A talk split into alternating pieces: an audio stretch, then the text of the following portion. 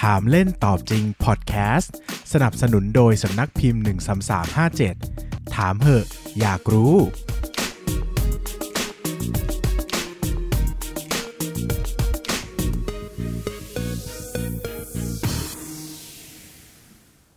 สวัสดีครับ ยินดีต้อนรับเข้าสู่รายการถามเล่นตอบจริงพอดแคสต์รายการที่จะชวนทุกคนมาถามกันแบบเล่นๆ แต่หาคำตอบกันอย่างจริงจังนะครับ วันนี้เป็นคำถามที่ เออนะครับ หลายคนอะผมเชื่อว่าหลายคนอะไม่เคยตั้งคำถาม แต่ถ้าวันเนี้ยฟังพอดแคสต์เนี้ยนะครับหรือแค่อ่านชื่อเนี่ยก็น่าจะเกิดคำถามแล้วแหละ ว่าเรื่องต้นสาวราวเรื่องมันเป็นยังไงนะครับแล้ว ตามความเป็นจริงที่เกิดขึ้นเนี่ยมันเป็นอย่างนั้นหรือเปล่านะครับคำถามที่ผมตั้งขึ้นมาวันนี้นะครับ ก็คือตำนานค่ายบางระจันเป็นเรื่องจริงหรือเรื่องแต่งนะครับ หลายคนเคยทราบตำนานค่ายบางระจันอยู่แล้วนะครับ แน่นอนว่าจะมีตั้งแต่หนังสือเรียนนะครับ ละคร ละครวิทยุ ละครเวที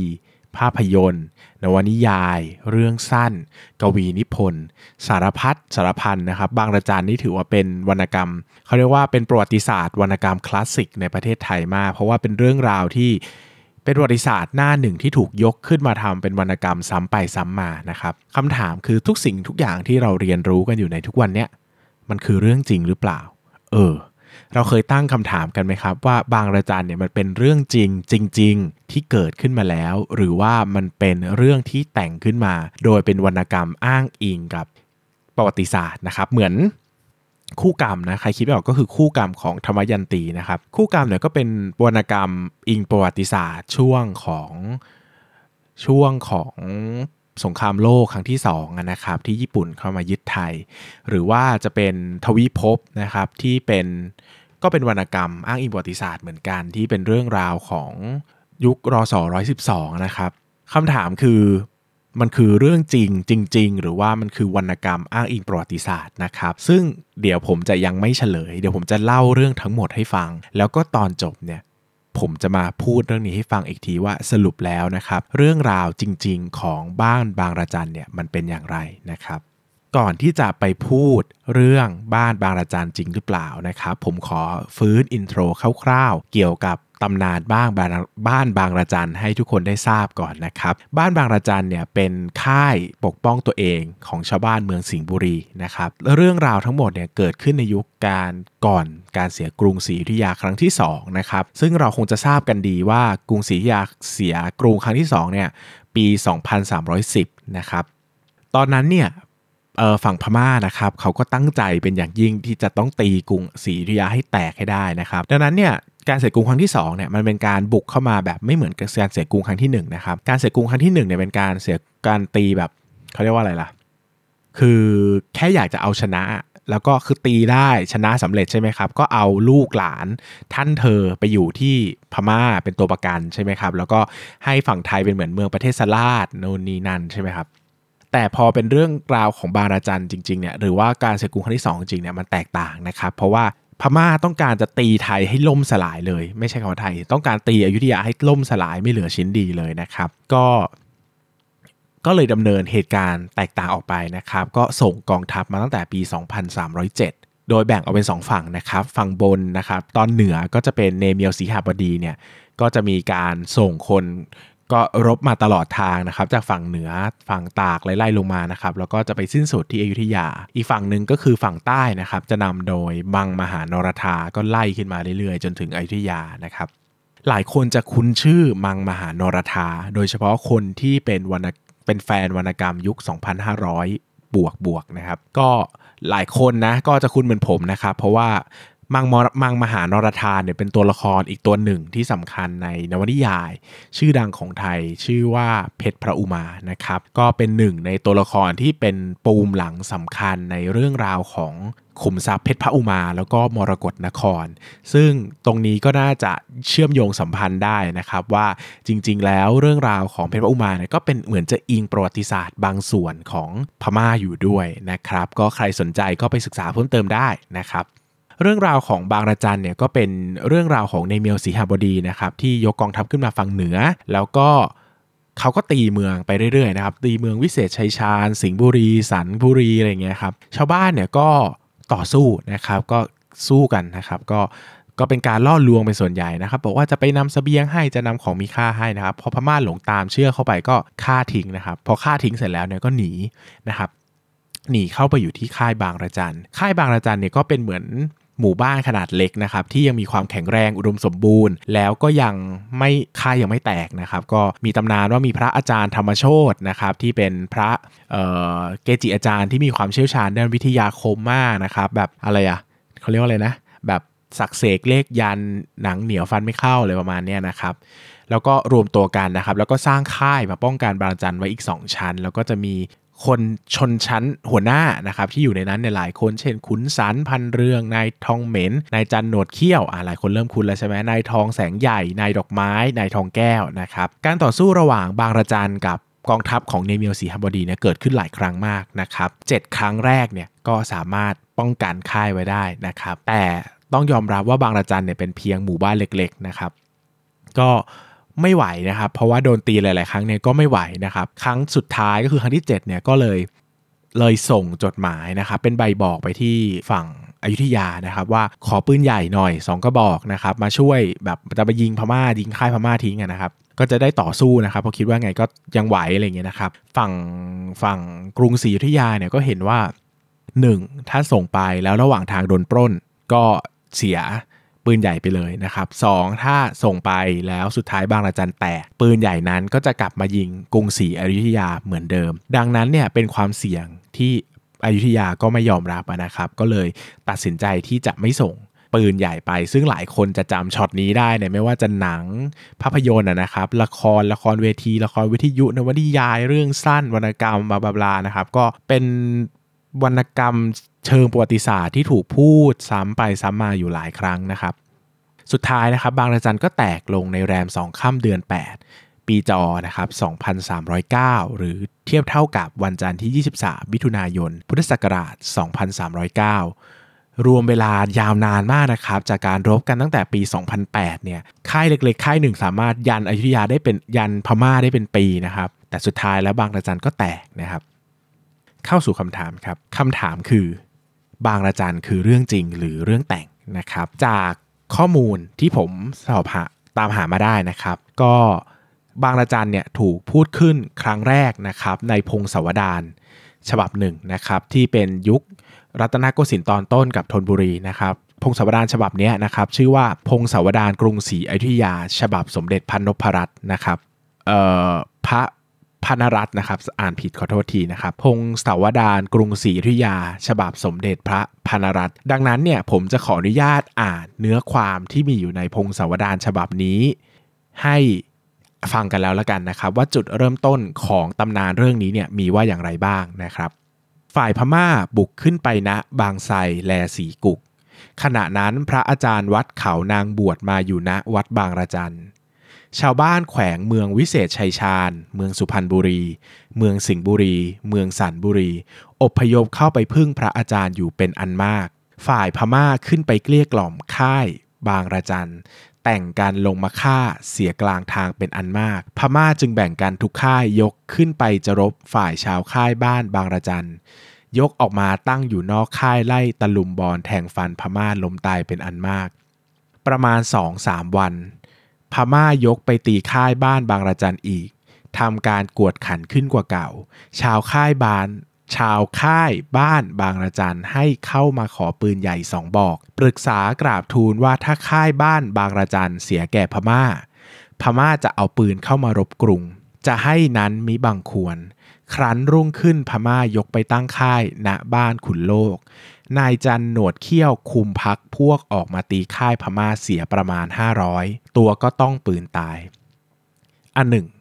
พระยารัตนาธิเบศออกไปเรียรายทอง หล่อปืนใหญ่ณบ้านบางระจัน ครั้นพม่ายกไปตีอีก ค่ายบ้านบางระจันก็แตกล้มตายเป็นอันมาก อันนี้คือเนื้อความทั้งหมดที่มีในพงศาวดารฉบับแรกนะครับ ก็คืออพงศาวดารฉบับสมเด็จ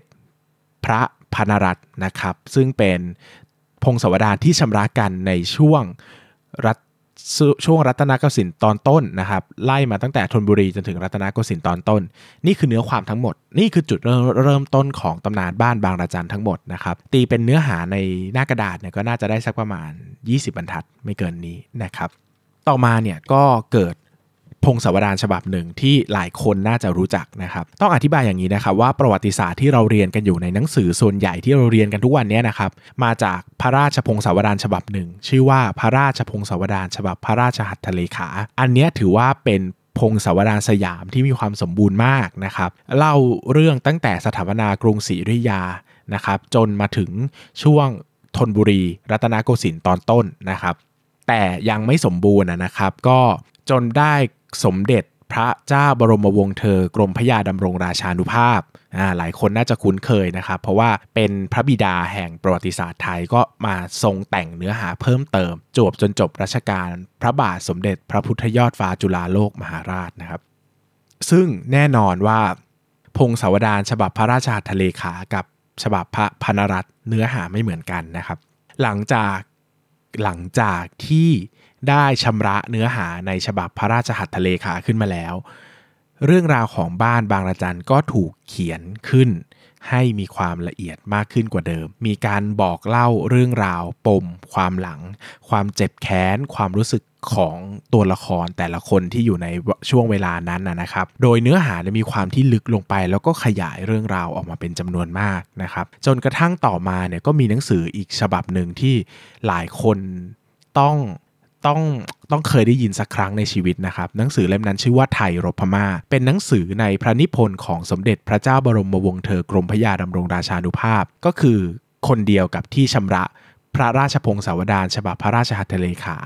ซึ่งเล่มนี้จะพูดถึงประวัติศาสตร์การลบกันระหว่างไทยกับพม่าโดยละเอียด ซึ่งแน่นอนว่าตัวเนื้อหาของบ้านบางระจันก็ถูกพูดขยายความขึ้นไปอีกนะครับ จนสุดท้ายที่มาเป็นเนื้อความหลักๆ ที่เราจะเห็นในบทภาพยนตร์เห็นในละครเนี่ยนะครับ จริงๆแล้วมันคือนวนิยายนะครับ เป็นนวนิยายอิงประวัติศาสตร์ ชื่อว่าบางระจันแต่งโดยไม้เมืองเดิมนะครับ ก็คือคนแต่งคนเดียวกับแผลเก่า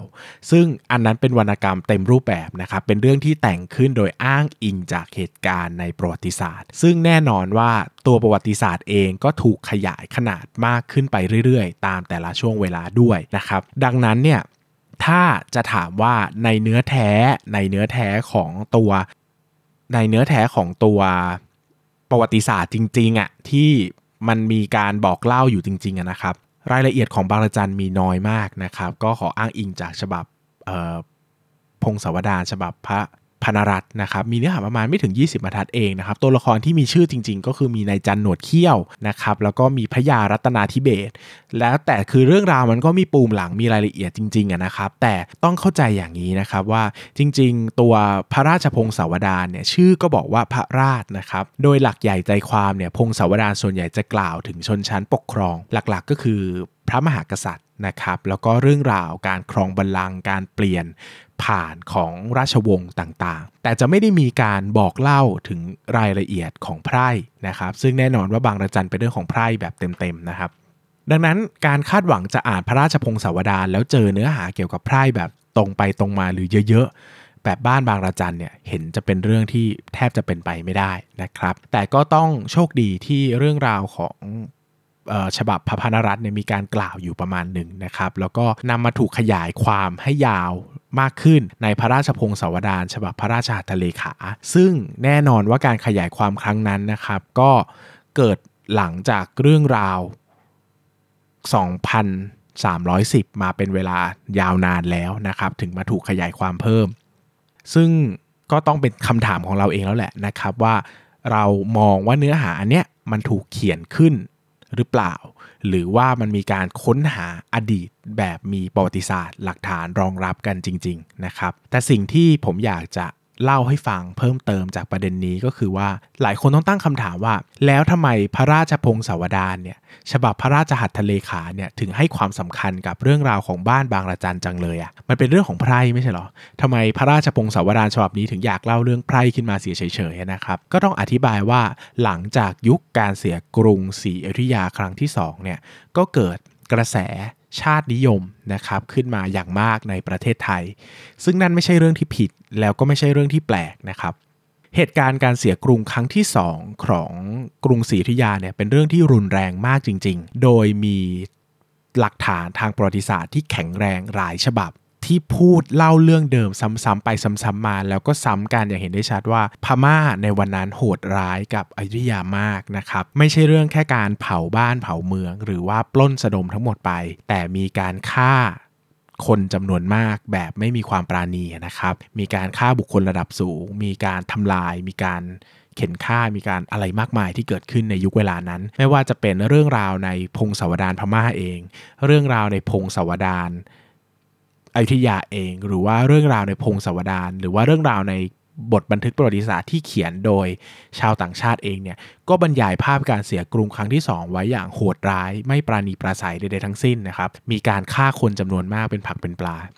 ดังนั้นเนี่ยการจะก่อร่างสร้างประเทศหรือว่าสร้างชาติขึ้นมาใหม่เนี่ยก็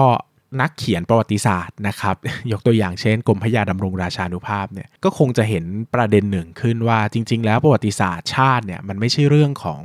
ชนชั้นปกครองเพียงอย่างเดียวนะครับ ตัวของไพร่หรือแม้กระทั่งตัวของทาสเองเนี่ยก็ควรจะมีจิตใจที่รักชาติด้วยอย่างเมื่อวันหนึ่งที่ต้องลุกขึ้นมาปกป้องชาติ เช่น ต้องถูกเกณฑ์ทหาร ถูกเกณฑ์ไพร่พลไปรบเนี่ย เขาจะได้มีการสู้รบอย่าง เต็มภาคภูมินะครับ ก็เลยมีการเพิ่มเนื้อหาของบ้านบางระจันขึ้นมา โดยนักประวัติศาสตร์ก็คาดกันว่ามันเป็นเรื่องราวของการสร้างชาตินิยมขึ้นในบทบาทของความเป็นไพร่ในหน้าประวัติศาสตร์ไทย เพื่อทำให้คนที่เป็นไพร่เนี่ยรู้สึกว่าตัวเองก็มีสิทธิ์ที่จะปกป้องประเทศชาติ ไม่ต่างจากชนชั้นปกครองเหมือนกันนะครับดังนั้นเนี่ยอันนี้ก็อาจจะเรียกว่าเป็นกุศโลบายหนึ่งที่เกิดขึ้นในประเทศไทยนะครับ ตัวหนังสือจริงๆเนี่ยนะครับตัวเรื่องราวของพระราชพงศาวดารจริงๆเนี่ยค่อนข้างจะสั้นมาก แล้วก็มีการขยายหลายรอบ แต่ก็ไม่ได้ทราบต้นสายปลายเหตุอย่างชัดเจนว่าขยายมาจากไหนนะครับ ทางประวัติศาสตร์ก็ยังรอการหาคำตอบเพิ่มเติมจากเรื่องราวนี้อยู่ว่า เกิดอะไรขึ้นในเวลานั้นบ้าง แล้วมีหลักฐานทางประวัติศาสตร์ชิ้นใดที่จะรองรับเรื่องราวเหตุการณ์นั้นอยู่นะครับเพราะว่าก็ต้องยอมรับว่าเรื่องราวของบ้านบางระจันเนี่ยเป็นเรื่องราวที่เล่าโดยไพร่ดังนั้นเนี่ยการเก็บข้อมูลเรื่องราวต่างๆเนี่ยมันน้อยมากนะครับที่จะมีหลักฐานทางประวัติศาสตร์ที่พูดถึงชนชั้นถูกปกครองเต็มๆนะครับก็เลยเป็นคำถามจนถึงปัจจุบันว่าจริง ๆ แล้วบ้านบางระจันเรื่องราวของบ้านบางระจันที่เราทราบเนี่ยมันจริงแค่ไหน มันจริงทั้งหมดเลย หรือว่ามันจริงแค่ประมาณ 20 บรรทัดที่ผมอ่านให้ฟัง อันนี้ก็ต้องฝากเป็นคำถามไว้นะครับ สุดท้ายผมขอแนะนำหนังสือประกอบกับบอกชื่อ reference หนังสือที่ผมเล่าหยิบมาเล่าวันนี้นะครับหนังสือวันนี้ที่ผมหยิบมาเล่า แล้วก็เป็น reference ทั้งหมดของเรื่องวันนี้ประกอบกับการอ่านข้อความบทความในบริษัทบ้างระดับหนึ่งนะครับ ก็มาจากหนังสือที่ชื่อว่าพม่ารบไทย ว่าด้วยการสงครามระหว่างไทยกับพม่านะครับ จัดทำโดย จัดทำโดยศิลปะวัฒนธรรมนะครับนิตยสารศิลปะวัฒนธรรมอันนี้เป็นฉบับรวมเล่มนะครับ เขียนโดยศาสตราจารย์ ดรสุเนศชุติ ชุตินะธารานนท์นะครับ ขออภัยด้วยที่อ่านชื่อผิด พิมพ์มาครั้งที่ 15 แล้วนะครับ เป็นหนังสือที่ ได้รับความนิยมสูงอยู่เหมือนกันนะครับ พม่ารบไทยเนี่ยเป็นการเล่ามุมมองการรบกันระหว่างไทยกับพม่า ผ่านมุมมองของพม่านะครับ เขาก็จะไปอ่านประวัติศาสตร์อีกแง่หนึ่งนะครับ ชื่อคุณไหมครับพม่ารบไทย เออ มันต่างกับไทยรบพม่าของกรมพยาดำรงราชานุภาพยังไงนะครับคำถามคำตอบก็คือมันเป็นการตั้งคำถามเชิงกลับว่าประวัติศาสตร์ที่เราเรียนเนี่ยมันจริงไหมนะครับ แล้วก็มันน่าเชื่อถือระดับไหนนะครับ ซึ่งแน่นอนว่าพม่าลบไทยเนี่ยได้มีการคัด ง้างนะครับหลาย ๆ อย่างที่ที่เคยกล่าวว่าถูกต้องในพงศาวดารหรือประวัติศาสตร์ไทย แต่มันไม่ถูกต้องหรือไม่น่าจะเป็นไปได้ เมื่อเทียบกับประวัติศาสตร์หรือพงศาวดารฝ่ายพม่า ซึ่งหนังสือเล่มนี้ก็ค่อนข้างจะชัดเจนนะครับว่าเราพูดคุยกันในเชิงประวัติศาสตร์ ก็คือนำนำ reference ทุกชิ้นมาประกอบกัน ไม่ได้บอกว่าฝั่งพม่าถูกนะครับเพราะว่าพม่าเองก็มีความเหมือนไทยก็คือเขาก็มีความชาตินิยมเหมือนกันหลายสิ่งหลายอย่างเนี่ยเขาก็ต้องเขียนขึ้นมา เพื่อสร้างความเป็นชาตินิยมให้เกิดขึ้น ดังนั้นเนี่ยการจะอ่านและตีความข้อมูลเนี่ยก็ต้องมีการตีความจากหลายชิ้นประกอบกัน บางฉบับบางข้อมูลมีแค่ 1 ชิ้นจากไทย 1 ชิ้นจากพม่า แบบนี้ก็อาจจะตีความไม่ได้ใช่ไหมครับเพราะว่าต้องยอมรับว่าพงศาวดารบางฉบับของพม่าก็มีความเอียงแบบสุดๆเหมือนกันนะครับแต่บางฉบับบางางเรื่องราวเนี่ยมันถูกเล่าผ่านหลาย reference นะครับมีการเล่าผ่านหลายบุมมองผ่านชาวต่างชาติที่อยู่ในพม่าด้วยนะครับก็เป็นเรื่องที่น่าสนใจ หรือบางเรื่องราวเนี่ยพม่าไม่ได้เล่าตรงๆนะครับแต่เป็นการตีความพงศาวดารของพม่าไล่ลำดับเหตุการณ์เฉยๆว่า แล้วมันเป็นไปได้หรือไม่ที่จะเกิดแบบนี้กับประวัติศาสตร์ไทย ซึ่งเรื่องนี้เป็นเรื่องที่ผมชอบมากๆนะครับการตีความประวัติศาสตร์ไทยขึ้นมาใหม่ หรือว่าการตั้งคำถามกับตัวเองอีกครั้งว่า สิ่งที่เรารู้อยู่ในสมองเนี่ย มันคือเรื่องจริงจริง ๆ หรือว่ามันเป็นเรื่องจริงที่ไม่จริงกันแน่นะครับ แล้วก็หวังว่าพอดแคสต์ EP นี้จะเป็นการปลุกไฟอะไรบางอย่างในตัวเรานะครับ ให้เราตั้งคำถามเยอะๆ แล้วก็ตรวจสอบความคิดของเราเยอะๆ ว่าจริง ๆ แล้วสิ่งที่เราคิดอยู่ มันเชื่อถือได้ระดับไหน แล้วเราเคยตั้งคำถามกับความคิดในสมองเราหรือเปล่าว่า เออ เราเชื่อมัน เราคิดเรายึดถือว่าสิ่งนี้เป็นความจริง เพราะว่าอะไร หวังว่าทุกคนจะได้ตั้งคำถามกับความรู้ในสมองของตัวเองมากขึ้น รวมไปถึงความเชื่อความคิดจินตนาการทุกอย่างนะครับ ว่าจริง ๆ แล้วมันเป็นความจริง หรือว่ามันผ่านการปรุงแต่งมาเพื่อสร้างความจริง บางชุดในสมองเราต่างหากสำหรับวันนี้ถามเล่นตอบจริงพอดแคสต์ขอบคุณครับ ครั้งหน้าผมจะกลับมาตั้งคำถามพิลึกพิลั่นอะไรอีก อย่าลืมกลับมาหาคำตอบได้ใน ถามเล่นตอบจริงพอดแคสต์